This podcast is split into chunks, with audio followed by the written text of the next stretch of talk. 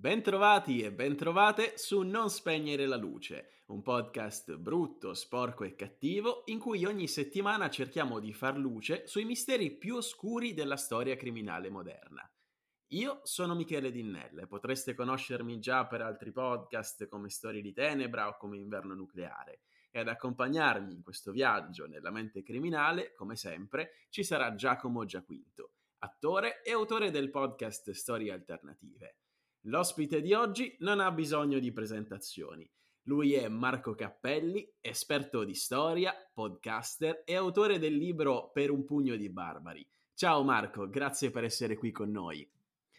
Oh, ciao Michele, è veramente un piacere. Prima di iniziare, grazie a tutti coloro che sono già entrati a far parte del nostro nuovo gruppo Telegram, sul quale vi ricordo che è possibile interagire direttamente con me, con Giacomo e con molti dei nostri, dei nostri ospiti e commentare tutti assieme la puntata della settimana. Trovate il link per iscrivervi in fondo alla descrizione di questo episodio. Adesso però torniamo all'argomento della puntata di oggi, perché immagino che qualcuno se lo stia già chiedendo cosa c'entra la storia con la cronaca nera e con gli argomenti di cui parliamo solitamente su questo podcast? Beh, eh, vi anticipo che c'entra e come, e oggi ve lo dimostreremo parlando di uno dei primi e dei più feroci serial killer documentati nella storia umana. Sto parlando di Gilles de Ré, che molti di voi potrebbero conoscere grazie ad una famosissima fiaba per bambini con il nome di Barba Blu. Ma chi era davvero Gilles de Ré e da dove deriva la sua fama così sanguinaria? Ce lo racconta il nostro Giacomo Giaquinto. Allora, ciao a tutti gli amici di Non Spegnere la Luce. Io inizio chiedendo scusa ai nostri ascoltatori per la mia voce di oggi, ma gli improvvisi cambi di temperatura che stanno investendo l'Italia in questo periodo mi stanno massacrando. Allora, grazie ovviamente per tutti i numeri, per gli ascolti, per coloro che sono sul gruppo Telegram e interagiscono con noi. Partiamo da mm, questo personaggio, Gilles de Ré, ma innanzitutto partiamo da una premessa, ovvero che molti sanno che le fiabe sono spesso utilizzate come sistema pedagogico per insegnare qualcosa, la famosa morale che si trova al termine delle fiabe. Diverso è il caso quando quelle fiabe sono tratte da storie vere o comunque hanno un significato alla base molto più macabro di quello che noi conosciamo. Pensiamo a Cenerentola, eh, nella fiaba originale addirittura le sorelle si tagliano parti del piede, le dita, per, poterle, per poter far entrare i piedi all'interno della scarpetta, tra virgolette, incriminata. Oppure c'è un'altra fiaba, che è quella di eh, Charperot del 1697, Barba Blu, dove un crudele signorotto marito uccide brutalmente le, le, proprie mogli e ne nasconde i cadaveri in una stanza segreta della propria magione, del proprio castello. Questa fiaba ha un nome, ha un'origine, un protagonista, appunto Gilles de Ré. Chi era questo personaggio? Beh, era innanzitutto un nobile perché proveniva da un casato, i eh, Montmorency-Laval, che era una delle famiglie più potenti di Francia. Si calcola che fosse eh, probabilmente la seconda eh, famiglia più potente di Francia. A questo si unisce anche l'unione, il fidanzamento con una ricca ereditiera eh, che era Jean Peynel e poi con Beatrice de Rohan, importantissima perché era la nipote del duca Giovanni IV di Bretagna e infatti la figura di Gilles de Ré sarà molto legata a questa parte della Francia. Perché? Grazie a quella che è la sua carriera eh, militare perché nel 1427 agli ordini di Arturo III di Bretagna, e vi consiglio di andare a spulciare anche un po' la sua biografia perché è un altro personaggio completamente fuori di testa e interessantissimo di quegli anni, grazie a questa affiliazione entra a far parte dell'esercito di Carlo VII di Francia. E qui abbiamo uno storico, sicuramente Carlo VII di Francia può essere collegato a un episodio a una guerra in particolare, ovvero quella dei cent'anni. Non solo, decise di eh, finanziare il futuro re nelle sue campagne militari. Entrò nelle grazie eh, del sovrano e come se fosse parte del suo curriculum militare, se avesse avuto un curriculum, questo sarebbe stato probabilmente uno dei massimi eh, una de- delle massime scritture nella sua lista di eh, cose fatte nella vita perché combatte al fianco di Giovanna d'Arco a Orleans, a Jargeau, a Bugency, quindi alcuni dei, dei teatri più importanti delle guerre di quegli anni. Poi è senza considerare che con Giovanna d'Arco condividerà anche come possiamo dire, un certo amore, almeno dal punto di vista degli occhi degli altri, verso la stregoneria, ma lo scopriremo adesso. Alla morte del nonno, che lo aveva adottato, nel 1432 ereditò una fortuna immensa, una fortuna che si basava su proprietà terriere, fondamentali allora, soprattutto quest- quando queste proprietà terriere eh, avevano come location principale la Bretagna e soprattutto l'Angiò e noi italiani con gli Angiò abbiamo una certa dimestichezza. Oltre eh, alle ricchezze familiari che già possedeva è quella della moglie. Senza volerlo si ritrovò, non senza volerlo, più che altro senza nemmeno sospettarlo, eh, si ritrovò ad essere uno degli uomini più ricchi del suo tempo. Eh, grazie a questa fortuna, come già detto, finanziò Carlo VII nelle sue campagne, con tra l'altro del denaro che non gli venne mai restituito.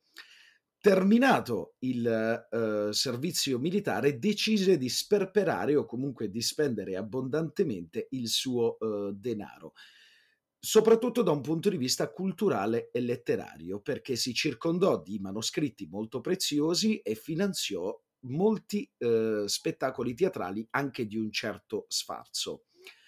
Eh, basti pensare che c'è un aneddoto legato sua, a questa parte della sua vita, quando si trovava ad Orleans, il suo seguito di 200 persone, pensate, occupò tutte le locande della città e spese qualcosa come 80.000 corone d'oro. Ora, senza starvi a fare il cambio, parliamo di cifre astronomiche. Ovviamente quando spendi così tanto e i tuoi guadagni non rientrano nella giusta gittata, il tuo patrimonio in poco tempo viene lapidato. È motivo per cui la moglie lo abbandonò tra il 434 e il 436. Eh, proprio a causa di questo momento di difficoltà economica si dice che per provare a ritrovare la sua fortuna Gilles de Ré cominciò a interessarsi a qualcosa che forse avrete conosciuto grazie a Nicolas Flamel in Harry Potter nel primo, la pietra filosofale. Infatti affidò al suo cappellano Blanchet ehm, il compito di andargli a cercare i migliori alchimisti che ci fossero in quel momento nel mondo conosciuto. E infatti Blanchet andò a Firenze per incontrare Francesco Prelati, una figura importantissima nella storia italiana, il monaco eh, toscano che dedito all'occultismo, eh, che lo portò con sé nel castello di Tiffage. Proprio questa sua affiliazione al mondo dell'occulto eh, lo portò ad avere una serie di problemi con la Chiesa e si dice che Gilles de Ré fosse da sempre molto polemico nei confronti del clero. Arriviamo così quindi al 15 maggio del 1440 quando rimette mani alle armi e prova a conquistare il castello di Saint-Étienne de Mermorte, eh, che lui stesso tra l'altro aveva venduto al tesoriere di Britannia per ripagare alcuni, deb- di alcuni debiti che aveva. Eh, a causa di questo tentativo, chiamiamolo di ammutinamento ecclesiastico, violò un contratto, ma non solo, infranse anche le leggi della Chiesa, entrando in un luogo sacro armato e soprattutto, peggio ancora, prese in ostaggio un canonico, Jean Le Ferron, che era il fratello del proprietario del castello, che era appunto Guillaume Le Ferron, il tesoriere di Britannia. Tra l'altro lo fece mentre lui stava celebrando una messa e tutta questa serie di accadimenti portarono il vescovo di, Nan, vescovo di Nantes, eh, che competeva sul territorio, ad aprire un'indagine contro di lui. Eh, dopo la liberazione di Le Ferron, nello stesso anno, a settembre, eh, Gilles de Ré fu arrestato insieme ad altri servitori e ai suoi amici e il 28 settembre cominciò il suo processo di fronte al vescovo e al vice inquisitore di Nantes Otto testimoni deposero a suo carico, seguiti poi da altri due, quindi dieci, e tutti lamentavano la stessa cosa, quella che ci porta poi alla, scusatemi, all'ampliamento nei confronti della favola di Barba Blu, ovvero lamentavano la scomparsa di bambini e attribuivano il rapimento di questi a una serva di Gilles de Ré, soprannominata la Mefreis, ovvero nome era Perrine Martin, in quel momento anche lei in prigione a Nantes. Il 13 ottobre il processo eh, riprese, ci furono 49 capi di imputazione. De Re venne accusato eh, di rapimento di numerosi bambini e di averli uccisi nei modi più tremendi, smembrandoli, bruciandoli, offrendoli in sacrifici ai demoni e soprattutto una delle condanne peggiori all'epoca, e Giovanna d'Arco ne sa qualcosa, di aver condotto con prelati delle pratiche stregones- stregonesche, quindi l'utilizzo dell'occultismo nella sua vita. Pochi giorni dopo vennero raccolte anche le deposizioni di quelli che venivano considerati eh, suoi complici. Il vescovo e l'inquisitore lo minacciarono di scomunica e gli diedero 48 ore di tempo per preparare una difesa. Il 15 ottobre, alla scadenza delle ore concesse, Gilles de Ré sotto tortura davanti al tribunale confessò una serie di crimini, di crimini di un'efferratezza senza precedenti, che alla fine portò alla sentenza del 25 ottobre, ovvero dichiarato colpevole di apostasia e invocazione demoniaca, e venne dichiarato non solo, anche colpevole di sodomia, sacrilegio, violazione dell'immunità ecclesiastica per ciò che aveva commesso con il rapimento del prelato, il 26 ottobre, insieme a servitori e complici, venne giustiziato mediante impiccagione, prima e poi a rogo come eh, si utilizzava eh, per tutti i reati commessi di stregoneria, perché secondo la, il folklore popolare bruciare coloro che ehm, praticavano attività occulte serviva per evitare che i demoni potessero scagliarsi contro coloro che li avevano giustiziati ricevette la soluzione dei peccati, ma siccome faceva parte di una famiglia molto potente, chiese ed ottenne che il suo corpo, dopo l'impiccagione, non venisse arso, ma venisse tumulato nella cappella dei Carmelitani di Nans, che era il luogo di sepoltura, e ad oggi ancora presente, dei duchi di Bretagna. Ma la vicenda giudiziaria di questo incredibile personaggio non terminò eh, con la semplice esecuzione, perché da una lettera di Carlo VII che lui aveva finanziato, vi ricordo, eh, si apprende che Gilles de Ré aveva richiesto un appello al re e al Parlamento di Parigi senza che però questo eh, venisse tenuto in conto dai giudici, perché i familiari dei bambini scomparsi e uccisi a detta delle deposizioni volevano vendetta. E così Molti dei giudici che parteciparono a quel processo vennero chiamati per comparire davanti al Parlamento. In una seconda lettera, invece, eh, in cui venivano anche considerati i Touraine e gli Anjou, eh, vennero chiamati addirittura all'apertura di un'inchiesta sulle circostanze della condanna. Le lettere vennero redatte ma mai spedite e ad oggi si ignora il motivo di tutto questo. Assolutamente Giacomo e sappiamo che eh, le testimonianze dei parenti delle vittime sono state di fondamentale importanza al, alla fine eh, di questo processo per le sorti anche della, della risoluzione di questa, di questa indagine. Eh, però io adesso tornerei dal nostro ospite Marco Cappelli per fare un passo indietro rispetto a questo uh, excursus, a questa panoramica fatta da Giacomo, per tornare un po' alle origini eh, di, del personaggio di Gilles de Ré e collocarlo nel suo, eh, nel suo ambiente storico, dato che è quello di cui Marco si occupa, perché abbiamo parlato molto eh, di cavalieri, abbiamo parlato eh, di eh, vescovi, di papi, di inquisizione e quindi tutto questo ruota attorno all'universo della guerra dei cent'anni. Ed è molto interessante secondo me partire dal personaggio di Gilles de Ré, che è stato eh, già in tenerissima età costretto insomma a prendersi delle responsabilità da eh, guerriero, da, da, combattente, come tanti altri suoi, suoi coetanei all'epoca, però eh, si è trasformato ben presto in un eh, combat- un bravo condottiero, ma allo stesso tempo molto sanguinario. Ed è interessante, secondo me, mm-hmm. analizzare il rapporto che ebbe con Giovanna d'Arco, di cui secondo me Marco ci può parlare più in profondità.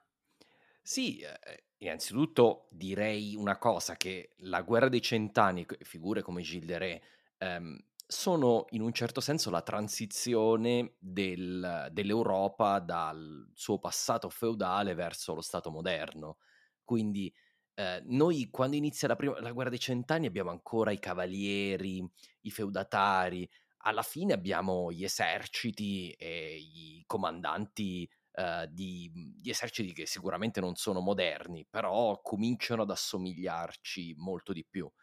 Um, Giovanna d'Arco qui entriamo proprio nel mezzo della guerra dei cent'anni, quindi magari non si capisce eh, il, il, background, però quello che, su, quello che, stava succedendo in quegli anni era che in sostanza eh, gli inglesi avevano conquistato eh, buona parte della Francia. Eh, e, e, quando noi ci immaginiamo, già quando noi diciamo una cosa di questo genere, gli inglesi avevano conquistato buona parte della Francia, noi ci immaginiamo una cosa mhmm, nazionale, perché noi siamo abituati a pensare al mondo uh, in termini nazionali, quindi c'è l'Inghilterra, c'è la Francia, la Germania, l'Italia, ma il mondo medievale non era così, non, era, non aveva confini uh, determinati da, da il, diciamo dal, da lingua, bandiera, uh, c'erano i territori che erano di proprietà di un re o di proprietà di un altro re e di proprietà dei, dei suoi vari feudatari eh, e una, una, complicatissima situazione dinastica per la quale eh, il re d'Inghilterra in sostanza eh, si riteneva anche re di Francia. E quello che sarebbe dovuto essere l'erede al trono ufficiale era stato um, gli era stato tolto, era stato delegittimato, cioè non, non era più l'erede legittimo al trono, um, il delfino di Francia, e, eh, e, non poteva neanche essere incoronato re perché eh, la cattedrale di Reims, che è la cattedrale eh, dove ve- dovevano essere incoronati i re francesi, era in mano a, a, all'alleanza tra inglesi e borgognomi. Insomma.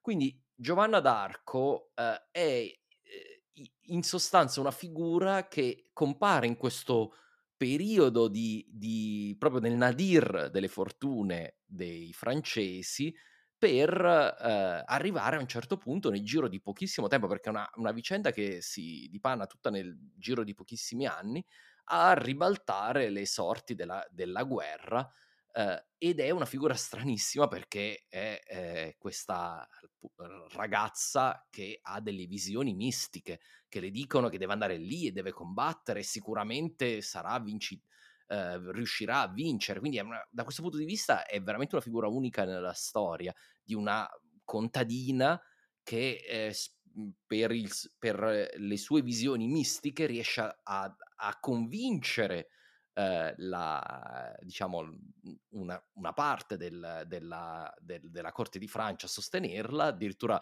a diventare um, un leader di, di, uomini e a vincere una battaglia molto importante che è l'assedio di Orléans.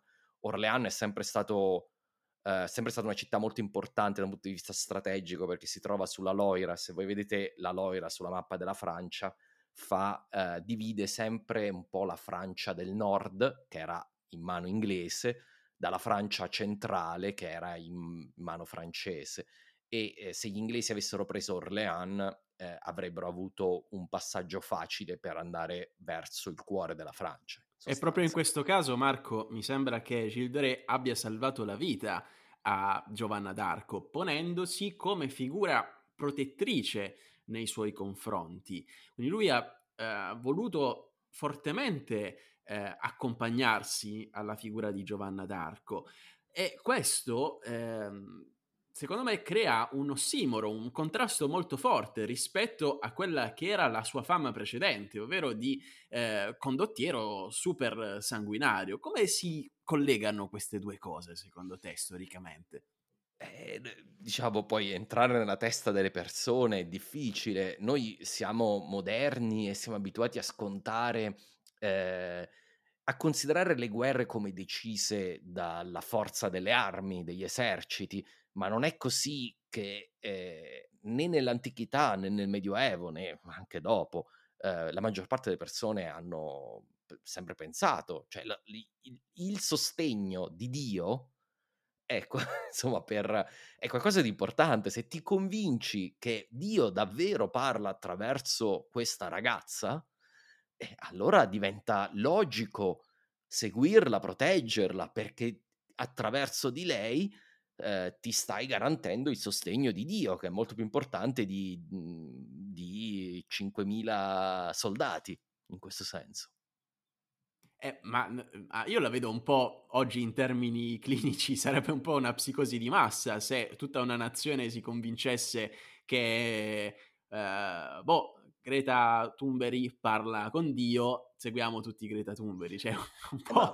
Eh, ma questo è, è successo nella storia tantissime volte, nel senso che eh, noi come esseri umani abbiamo sempre questa necessità di avere una conferma da qualcosa di più in alto di noi.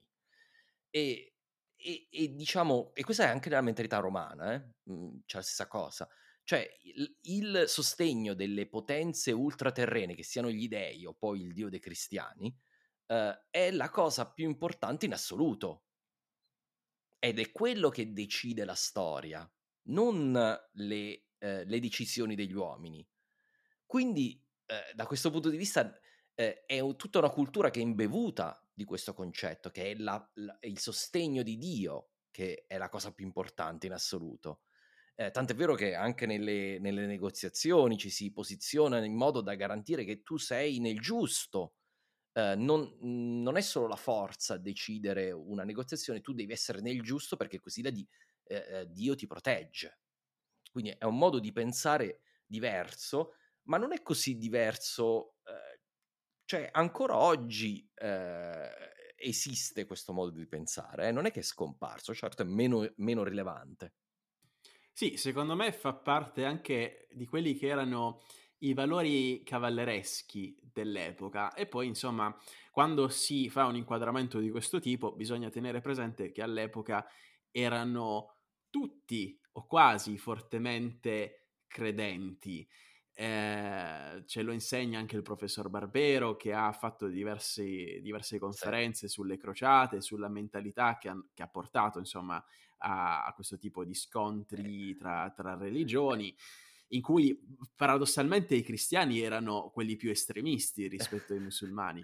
Beh, no, assolutamente senza, para- senza paradossalmente, perché eh, il cristianesimo è stato per tantissimo tempo una religione eh, ferocemente monoteistica e ferocemente eh, militante. Eh, quindi questo non, non, non che l'Islam fosse diverso, eh, poi c'è, c'è, adesso c'è una, un, una corrente di, di, negazionismo da quel punto di vista. Cioè, quando eh, in, dentro tutte le religioni monoteistiche c'è dentro la sottomissione all'autorità divina eh, e, eh, mhmm, e la suprema importanza dell'autorità divina rispetto a qualunque altra cosa, la suprema importanza della città di Dio rispetto alla città degli uomini, per dirla eh, come Sant'Agostino. No? Eh, quello che conta non è Roma è stata saccheggiata, quello che conta è che c'è la città di Dio quindi da questo punto di vista è una mentalità che attraversa eh, tutto, eh, attraversa millenni di storia. Esatto, io adesso però farei un passo indietro e ritornerei eh, in direzione della, della, nostra storia, del personaggio uh-huh. di Gilderé, perché abbiamo visto che è una caratteristica di, dei nobili di quell'epoca eh, il fatto di identificarsi con eh, i valori combattenti, eh, era proprio il loro lavoro, il loro mestiere, quello di, di, di combattere le guerre, tanto che venivano educati già in tenerissima età. Sappiamo che Gilles de Ré a 14 anni era già un guerriero, un guerriero bello che fatto e eh, una volta, diciamo, finita, eh, finita la guerra, o con- comunque una volta ritiratisi dalla guerra per, per, fattori esterni, subivano un po' un effetto che io chiamerei l'effetto Rambo, nel senso che ricollocati nella società civile smettevano di funzionare. Tu che ne pensi di questo, Marco? È possibile, è possibile. Allora, qui abbiamo un'intera classe sociale che fa della guerra la sua unica professione eh, le altre classi sociali vivono per sostenerli eh, e eh, permettergli di, eh, di, condurre la guerra per conto del loro re. Quindi questo è, eh, è, è alla fine lo scopo della, della nobiltà medievale, eh, quindi che, che, è molto diversa dal, dal concetto di un esercito professionale. Un esercito professionale è pagato da uno Stato per combattere una guerra e anche lì abbiamo le, diciamo, le conseguenze dopo la guerra per, per i soldati che rientrano. Eh, eh, qui son, c'è un'intera classe sociale che nasce, vive, muore con l'unico scopo di fare la guerra. Non è una scelta che a 20 anni qualcuno prende e dice ma io vorrei diventare un guerriero. In quanto membro di quella classe sociale devi esserlo. Uh, quindi da questo punto di vista uh, posso immaginare come eh, la, eh, questo possa creare, nel, come nel caso di, di Gilles de Ré, un, un cortocircuito che porta al, a continuare questo, que, questo sadismo che è sempre la guerra verso le persone inferiori che ti sostengono per, eh, per condurre eh, la guerra. Però non è che abbiamo eh, migliaia di casi come Gilles de Ré, quindi lì si entra forse più nel, nel caso clinico personale. Assolutamente Marco, ci entreremo nello specifico insieme al nostro Giacomo tra pochissimo, però eh, mentre parlavi mi è venuta in mente una famosa scultura che abbiamo qui in Italia che eh, raffigura Giovanni Lacuto. Eh, il suo vero nome era John Oakwood, che era uno di questi nobili eh, sbandati, direi, che una volta diciamo esonerati dai loro obblighi di guerra nel proprio paese di origine, hanno deciso di fondare delle cosiddette compagnie di Ventura insieme ad altri cavalieri proprio per continuare a fare quello che sapevano fare meglio, e cioè la guerra, soltanto che a soldati da questo o da quell'altro signorotto, tanto che eh, succedeva molto spesso nell'Italia eh, medioevale e rinascimentale proprio perché ehm, c'era questo universo di stati e staterelli sempre in costante lotta tra di loro. Sì. Quindi questo eh, è un po' un retaggio del fenomeno di cui parlavamo. Sì, se volete, la storia dei condottieri, eh, perché però siamo proprio così, anche in inglese, condottieri, eh, e delle compagnie mercenarie. E, e questo è più, mh, direi, è, diventa molto più importante in epoca rinascimentale e che segue quest'epoca di cui stiamo parlando adesso, come si può vedere, eh, Gilles de Ré, stiamo parlando della prima metà del XV secolo, la Francia e l'Inghilterra sono ancora immerse nel Medioevo, l'Italia ha già avuto i primi segni del, del Rinascimento sicuramente. Um, ma eh, la, la, fine de, di questo enorme conflitto eh, che finirà a metà del, del XV secolo sicuramente crea, eh, crea una serie di eh, di persone che si erano, si erano date a, a, questo mestiere, che possono continuarlo e le città italiane tendenzialmente hanno i soldi ma non hanno molti soldati, quindi eh, diventa eh, una cosa logica assoldare perso- per professio- professionisti della guerra. Esatto, e secondo me la cosa interessante è che questi nobili non è che facevano i condottieri erano dei condottieri, erano dei combattenti, quindi anche volendo non, difficilmente avrebbero potuto fare altro nella loro vita. E qui ci ricolleghiamo con il caso specifico di Gilles Ré, che era nato per fare quello, tutta la sua educazione, la sua crescita era stata incentrata su, quella, su quello. E quindi quando, nel momento in cui lui fu eh, richiamato nelle sue terre, eh, a causa della, della, morte di questo zio che lo aveva allevato dopo che a 11 anni Gilles aveva visto il padre eh, completamente dilaniato da un cinghiale inferocito, deve essere stata una scena abbastanza turbolenta. Una scena da Robert Baratheon, insomma. Eh sì, eh, per, per, gli amanti di, di Game of Thrones.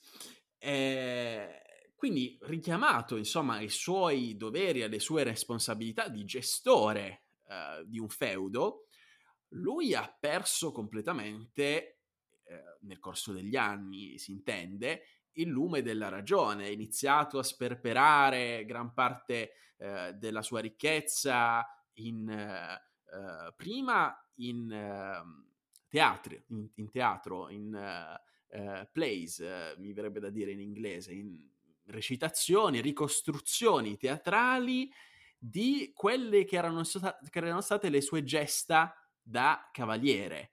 Quindi lui ha continuato a vivere in questa dimensione post-traumatica e non, non, è mai uscito, perché poi ecco eh, l'esoterismo di cui parlava Giacomo prima, che magari più tardi andremo ad approfondire, deriva dal fatto che lui stesse cercando disperatamente di eh, ricostruire quella, quella ricchezza originaria della sua famiglia anche perché sappiamo che gestire diversi castelli e diversi servitori, insomma, eh, necessita anche di una certa liquidità, no Marco? Sì, ma di- direi anche una cosa che è tutta la sua classe sociale, che adesso io qui ho detto una cosa sulla, sua, sulla classe sociale dei nobili eh, fatti per la guerra, ma in cento anni della guerra dei cent'anni, che in realtà è durata più di cento anni, eh, questo ruolo è cambiato, perché all'inizio della guerra dei cent'anni abbiamo veramente tipi, i classici eserciti medievali con i cavalieri, quindi eh, i, diciamo il nonno di Childere sarebbe stato, o, il, o suo padre sarebbe stato un cavaliere eh, armato di armatura sul campo di battaglia che poi viene massacrato dagli inglesi, eh, eh da, da, da, contadini inglesi con l'arco. Alla fine della guerra dei cent'anni abbiamo già i cannoni, abbiamo degli eserciti dove la, quello che conta è sempre di più avere eh, professionisti, ma avere anche eh, i, i, numeri di fanteria. Quindi è cambiato proprio il modo di combattere la guerra. Si è passato dall'esercito medievale in cui contava solamente essere nobile, avere l'armatura e il cavallo, a un esercito che quello che assomiglia a quello rinascimentale in cui hai i professionisti della guerra. Quindi posso immaginare come questo abbia comunque causato una perdita di, di, del senso di, mhmm, come dire, de, della, della, propria importanza come classe sociale, della propria importanza anche personale eh, da questo punto di vista. Quindi continuare a vivere, eh, eh, diciamo, per, per, continuare a essere importanti in guerra, eh, la classe sociale di Cidere ha dovuto adattarsi a diventare dei condottieri e allo stesso tempo, eh, una volta terminato eh, il, la loro parte attiva, non, non più non avevano più quella vita da cavaliere che avrebbero avuto i loro nonni e i loro genitori. Erano adesso dei semplici uh, proprietari terrieri. E questo... Molto, molto, interessante questo, Marco. Permettimi di farti uh, una domanda di riflessione. Tu hai parlato prima eh, di mondo romano, eh, collegandolo diciamo a questa quasi superstizione, questa convinzione che non ci fosse insomma un'entità più grande a decidere il destino degli uomini e delle loro battaglie. Esatto. Eh, secondo me si ricollega in qualche modo anche a questa forte cristianità che vive, vigeva nella Francia rinascimentale, perché è come se queste due componenti unite insieme eh, rendessero la gente molto propensa anche a una sorta di misticismo, di esoterismo che abbiamo visto non soltanto nella figura di Childre, che appunto si era affidato a um, diversi alchimisti, a diversi preti sconsacrati, che erano tutti tra l'altro truffatori, per appunto evocare dei demoni che lo aiutassero attraverso dei sacrifici umani, a quanto pare, a recuperare la sua ricchezza, non si sa come ma lo ritroviamo anche in personaggi sempre del mondo francese, ma più avanti nei secoli, come mi viene da pensare nel 1700, eh, un delfino di Francia eh, che appunto è, eh, era un ateo eh, conclamato e che però si affidava a tutto questo mondo di, di truffatori, di mistici, per appunto rimpinguare le casse di una Francia che anche lì si trovava sull'orlo insomma del default che poi appunto ha portato anche quella che è stata la rivoluzione francese. Sì, beh, allora sull'esoterismo secondo me predata e segue anche il cristianesimo in questo senso, non è direi che non è collegato, l'esoterismo è come dire una costante dell'essere umano che non può accettare che il mondo sia semplice e deve sempre cercare di complicarlo. E questo c'è prima del cristianesimo e c'è anche nelle nostre società eh, molto laicizzate. Quindi direi che a mio avviso, di nuovo, questa non è una... Mhmm, non, è, non, c'è una verità storica su questo, eh, ma è solo per dire che a mio avviso non è legata di per sé alla um, religiosità medievale, ma è legata alla nostra creduloneria che, che c'è sempre ed è una costante umana da, dall'alba della storia fino ad oggi. Ma infatti, eh, secondo me c'è un contrasto proprio tra questo mondo di superstizione e quello che dovrebbe essere o sarebbe dovuto essere la svolta portata dal cristianesimo, perché diciamo che di svolte di questo tipo il cristianesimo ne ha portate, sì, nel senso sì, che no, il già primi... è un grande nemico del, del, del, del, diciamo, sempre stato nemico del, della, diciamo, de, dell'esoterismo perché è visto come un residuo pagano.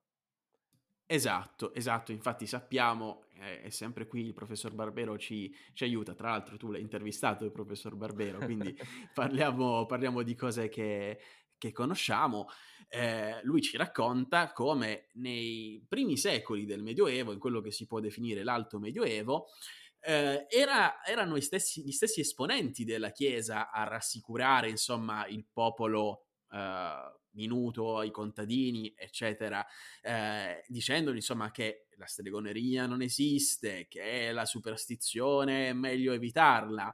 Invece c'è stata proprio a partire dal, dalla fine del 400, ma anche soprattutto inizio del 500, una wave un po' diversa da parte della Chiesa, mi verrebbe da dire, che è stata quella portata dalla Controriforma, perché eh, sono, sono, sorte insomma le tesi, eh, le, le, le, famose eh, tesi di Lutero, eh, si è iniziato a concepire insomma i testi sacri come qualcosa che si poteva interpretare anche in maniera fai da te e allora lì la Chiesa ha detto no, se tu la interpreti come, come ti pare eh, la Bibbia, allora sei un eretico.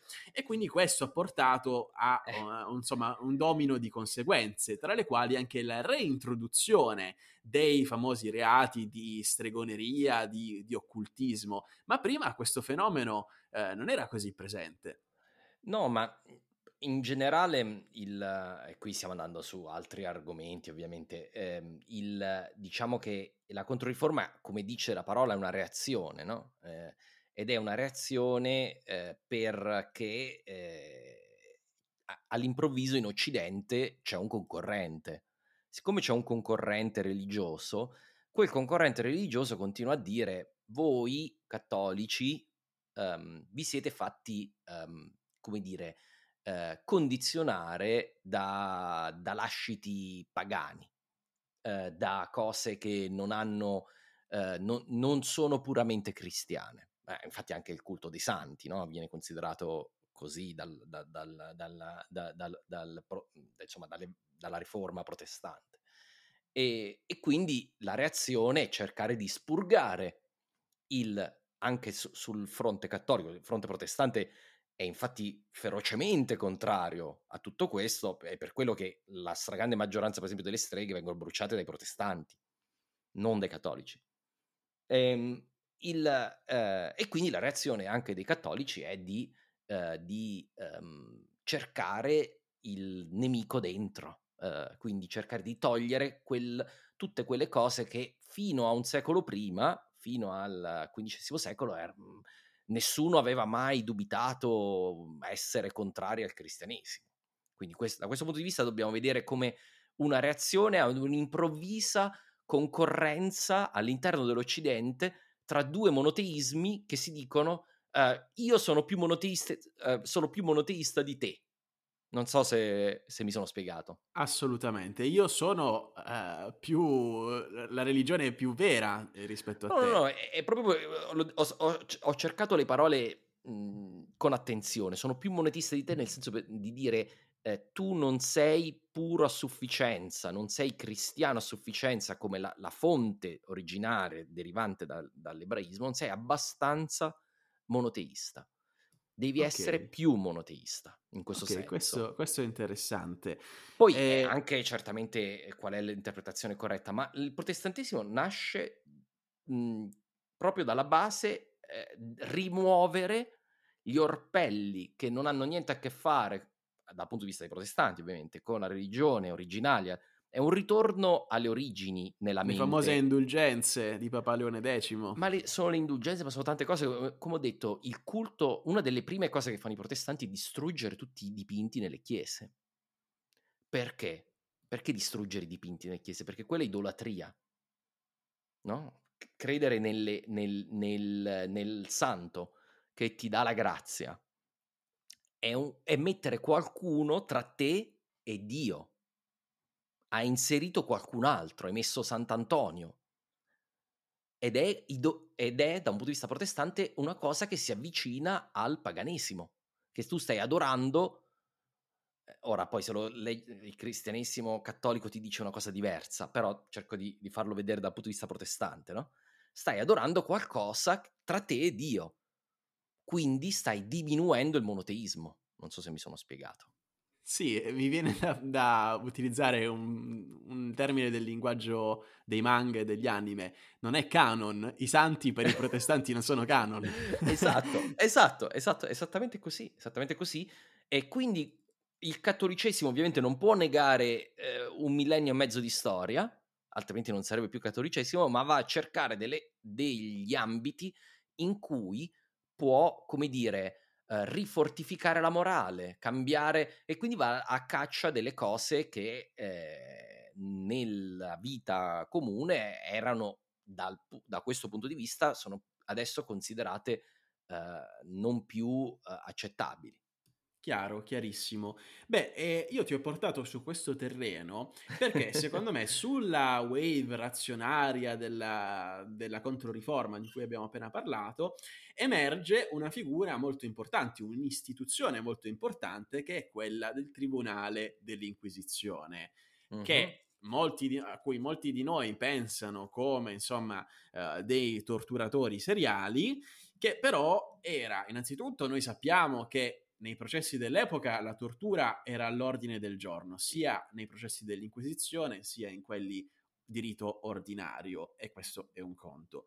Sì. Però il Tribunale dell'Inquisizione era uno strumento di potere da parte della Chiesa, uno strumento di controllo rispetto a quelli che erano anche gli altri centri di potere come la nobiltà, ma anche come la stessa corona francese o come la corona spagnola, tanto che poi gli stessi spagnoli diranno va bene, noi adesso ci facciamo la nostra Inquisizione e la controlliamo noi, perché altrimenti se la controlla la Chiesa c'è un'intrusione troppo potente nel potere dello Stato. Sì, mhmm, adesso non è, non è la mia area di, di, di esperienza massima l'Inquisizione, però eh, posso dire che è mhmm, abbastanza malignata. Mhmm. Allora, di nuovo, qui si entra nella, nella guerra di religione, no? Perché stiamo parlando adesso, siamo andati un secolo avanti rispetto alla, alla storia di Gilles. Uh, nel quadro delle guerre di religione tra uh, protestanti e cattolici, i protestanti ovviamente eh, dipingono una, eh, alcune istituzioni cattoliche in modo particolarmente negativo perché stanno facendo la guerra. Quindi una di queste è, ci sono una serie di leggende nere sul cattolicesimo, una di queste è anche la, la, mhmm, la, l'Inquisizione che è sicuramente, eh, sicuramente causato eh, molti processi, anche, delle, anche morti, eccetera, come tutti, come hai detto tu, come tutte le, eh, la giustizia dell'epoca. Uh, ma ho l'impressione, avendo letto abbastanza su questo argomento, che è, è, è probabilmente stato abbastanza ingigantito rispetto alla la portata reale del, uh, del, del, del Tribunale Inquisizione, sempre per questa rivalità tra cattolici e protestanti. Esatto, Marco. Io ho voluto parlare con te dell'Inquisizione perché secondo me ha giocato un ruolo fondamentale dal punto di vista politico anche eh, nel caso specifico di, di Ré, che è un po' il protagonista della, della nostra puntata, perché eh, io credo, ma questa rimane una mia convinzione personale, che eh, Destato, che lui abbia destato eh, insomma le attenzioni della politica, della Chiesa e quindi eh, il conseguente processo soltanto nel momento in cui ha assediato il famoso castello di San Etienne, che era originariamente proprietà della sua famiglia, ma che lui poi era stato costretto a vendere per i debiti di cui parlavamo prima. Però ecco, vorrei ritornare alla mm, questione storica riguardante Gilles Re per capire se lui abbia avuto effettivamente un ruolo importante all'interno della risoluzione della guerra dei cent'anni, se lui effettivamente sia riuscito nell'obiettivo che si era dato, cioè quello di proteggere eh, Giovanna d'Arco. La risposta, vi faccio uno spoiler, è no, perché comunque no. Giovanna d'Arco fu bruciata a rogo, però ecco, eh, andiamo verso la risoluzione di quel conflitto lì, dopo tantissimi anni. Quindi, come, co- che ruolo ha giocato attivamente questo personaggio? Vabbè, è, è ovviamente stato uno dei, mhmm, dei, comandanti, però diciamo in una guerra che dura più di cento anni, ovviamente eh, nessuno può dire di aver avuto un ruolo fondamentale in quella guerra, neanche le figure mhmm, molto importanti dei, dei tantissimi re che si sono avvicendati sul, sul trono francese inglese.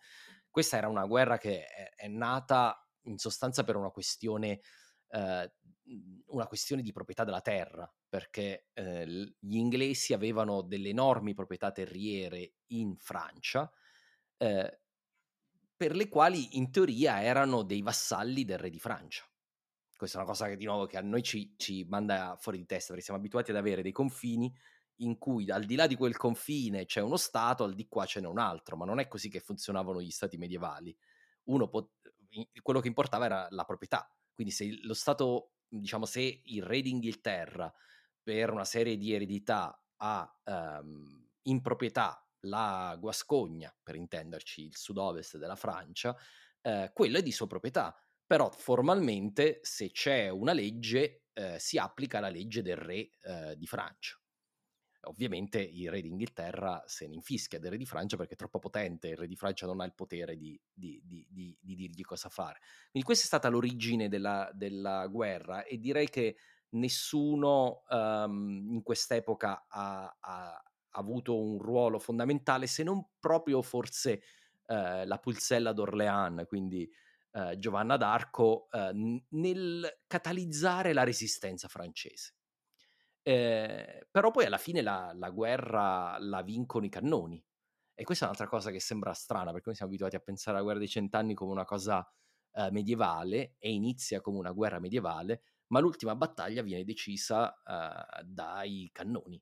Quindi questo, questo ti dà un'idea, si chiama la battaglia di Castillon, e, e, e dà un'idea del, dell'evoluzione anche del, del, della guerra in, in questi cento anni alla fine di questa guerra gli inglesi rimarrà solo Calais, eh, che ri- continueranno a possedere per altri cento anni, eh, e, il, um, e, l'Inghilterra sprofonderà immediatamente dopo nella, nella guerra uh, delle, uh, delle, due rose, insomma, quindi una guerra civile, uh, per cui sarà dilaniata per molti decenni.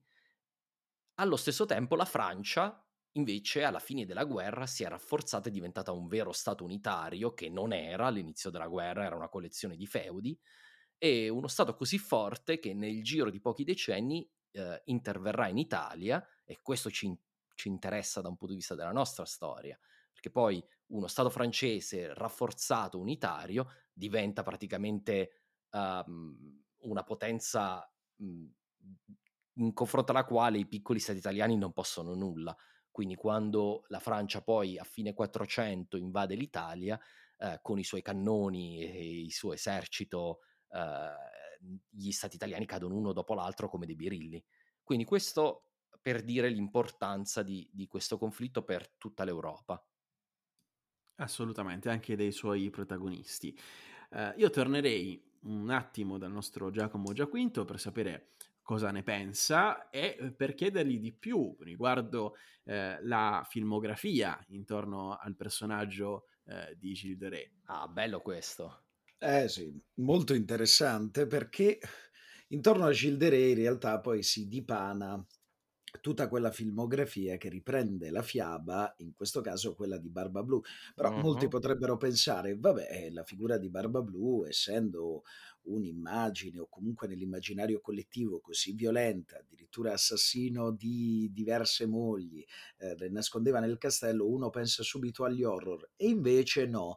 E soprattutto abbiamo anche registi premi Oscar che si sono interessati di questo. Ma andiamo con ordine perché il primo grande eh, film di cui vi voglio parlare è un cortometraggio, è Bar Blue del 1901.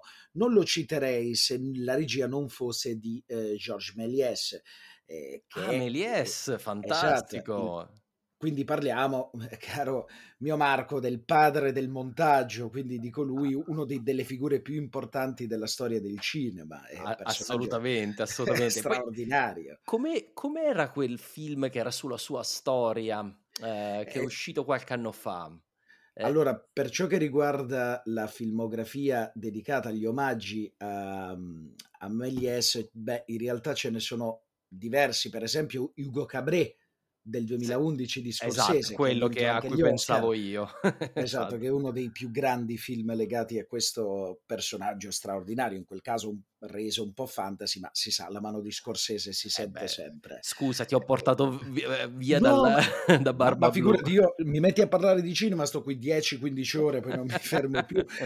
Eh, poi abbiamo, e eh, poi come vi dicevo prima, non solo l'horror, ma la commedia. Per esempio abbiamo Monsieur Verdot, dedicata proprio alla figura eh, di Gilles de Ré del 47. Beh, indovinate chi era la regia? Charlie Chaplin. Cioè. Eh, quindi una delle più grandi figure dello storytelling cinematografico, capace di raccontare e mettere a nudo certi personaggi e se non siete d'accordo con me vi consiglio di rivedere Il grande dittatore.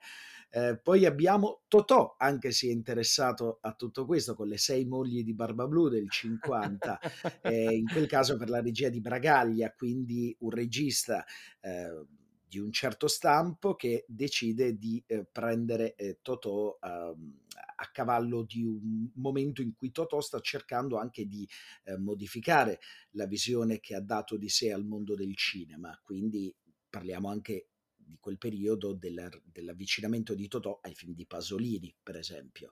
E poi uno su tutti, il 1993, un anno più tardi, sfonderà la notte degli Oscar, la regia di Jane Campion, che probabilmente state risentendo parecchio in questo periodo dopo l'uscita del potere del cane con Benedict Cumberbatch, e il film è Lezioni di piano del 1993, film straordinario, ispirato proprio alla favola di eh, Barba Blu, senza considerare che il protagonista eh, di questo film, che viene ambientato in Nuova Zelanda, ha uh, discendenze nobili, quindi riprende, eh, esatto, riprende proprio la figura di, di Gilles de Ré. Eh, c'è un continuo rimando all'occultismo nel film, però un occultismo ambiguo, perché non avendo certezza della figura di Gilles de Ré, oltre agli scritti che ci sono arrivati e alle lettere, eh, e soprattutto considerando l'ambiguità del processo di cui vi parlavo prima, con lettere mai arrivate ai giudici, inviate, non si sa se sono state spedite, eh, sicuramente redatte, eh, c'entra in pieno quello che è stato il carattere storico di questa figura. Lo dico solamente perché l'hai nominato prima Michele, anime e, e manga e, e, a questo punto non posso che nominare uno dei miei preferiti eh, nella cultura di massa, ovvero la light novel Fate Zero di Genuro Bucci. Eh, qualcuno magari la conosce per i personaggi di Archer, di Gilgamesh. Eh, c'è proprio Gilles che diventa spirito eroico all'interno di, questa, ah. di, di questo anime e barra manga. C'è questa guerra per il Santo Graal e diciamo i protagonisti chiamano al loro cospetto personaggi storici in qualità di combattenti. In questo caso Gilles eh, serve come caster, ovvero come mago, come stregone. Bellissimo, Giacomo. Un, un'influenza proprio a 360 gradi sulla cultura esatto, popolare. Se consideri che Fate Zero è comunque una produzione nipponica, eh, basti pensare come questa figura a, abbia ispirato anche diverse culture. Benissimo, benissimo, grazie Giacomo. Grazie e a, a questo punto io andrei da Marco per una domanda finale. Eh, abbiamo visto come sì, il processo a Gildre sia stato uh, piuttosto nebuloso, almeno quello che è arrivato fino a noi, però una cosa che c'è stata sicuramente è stata la confessione, come anche eh, nel caso di Giovanna d'Arco, che però alla fine, nonostante tutto, eh, fu bruciata lo stesso sul rogo perché si rifiutava di vestire eh, panni da donna, continuava a vestirsi da uomo e questa fu considerata un'eresia. Però la mia domanda per Marco è, tu ci hai parlato tanto della guerra dei cent'anni, di eh, come siano importanti le collettività nei conflitti che segnano la storia, ma quanto sono importanti secondo te gli individui, eh, in questo caso come, come Giovanna d'Arco? Hanno un peso che si può rilevare oppure mh, se ne potrebbe fare a meno? e questa è una domanda da, da, da un miliardo perché eh, diciamo che tendenzialmente ci sono due grandi scuole di pensiero eh, quella dei eh, grandi uomini e grandi donne che decidono la storia e quella delle forze sociali, eh, in cui sono le forze eh, del, dell'economia, della società, della cultura eh, che plasmano la storia. Io, dir- io, direi, dal mio punto di vista, sono diciamo, tendenzialmente un forze sociali moderato, nel senso credo che la storia la facciano uh, soprattutto le tendenze di, di fondo um, e, um, ed è più magari uh, l'economia che uh, un singolo personaggio. ci sono però condizioni specifiche e incroci astrali particolari in cui effettivamente la decisione di una singola persona o l'impatto di una singola persona per un certo periodo può davvero cambiare la storia. Questo, uh, questo succede, accade, ma è un po' come nuotare contro la corrente, se, eh, se, se, se, mi posso spiegare. La corrente è la grande corrente storica. Nuotare, è molto più facile eh, per gli esseri umani nuotare seguendo la corrente che contro la corrente, cercando di, di dominare la storia. Ti ringrazio Marco, questa una bellissima risposta. E a questo punto io ringrazio anche chi ci ha ascoltato fino a questo momento. Vi ricordo che potete seguirci eh, anche sul nostro gruppo Telegram per interagire con me, con Giacomo e anche con Marco se, se avrà voglia di iscriversi. E eh, ringrazio a questo punto sia Marco Cappelli che Giacomo Giaquinto per essere stati qui con noi. Grazie a voi. No, grazie, veramente è stato un piacere anche per noi, Marco, speriamo di riaverti presto. Ma io do appuntamento a tutti alla prossima settimana e nel frattempo vi ricordo di non spegnere la luce.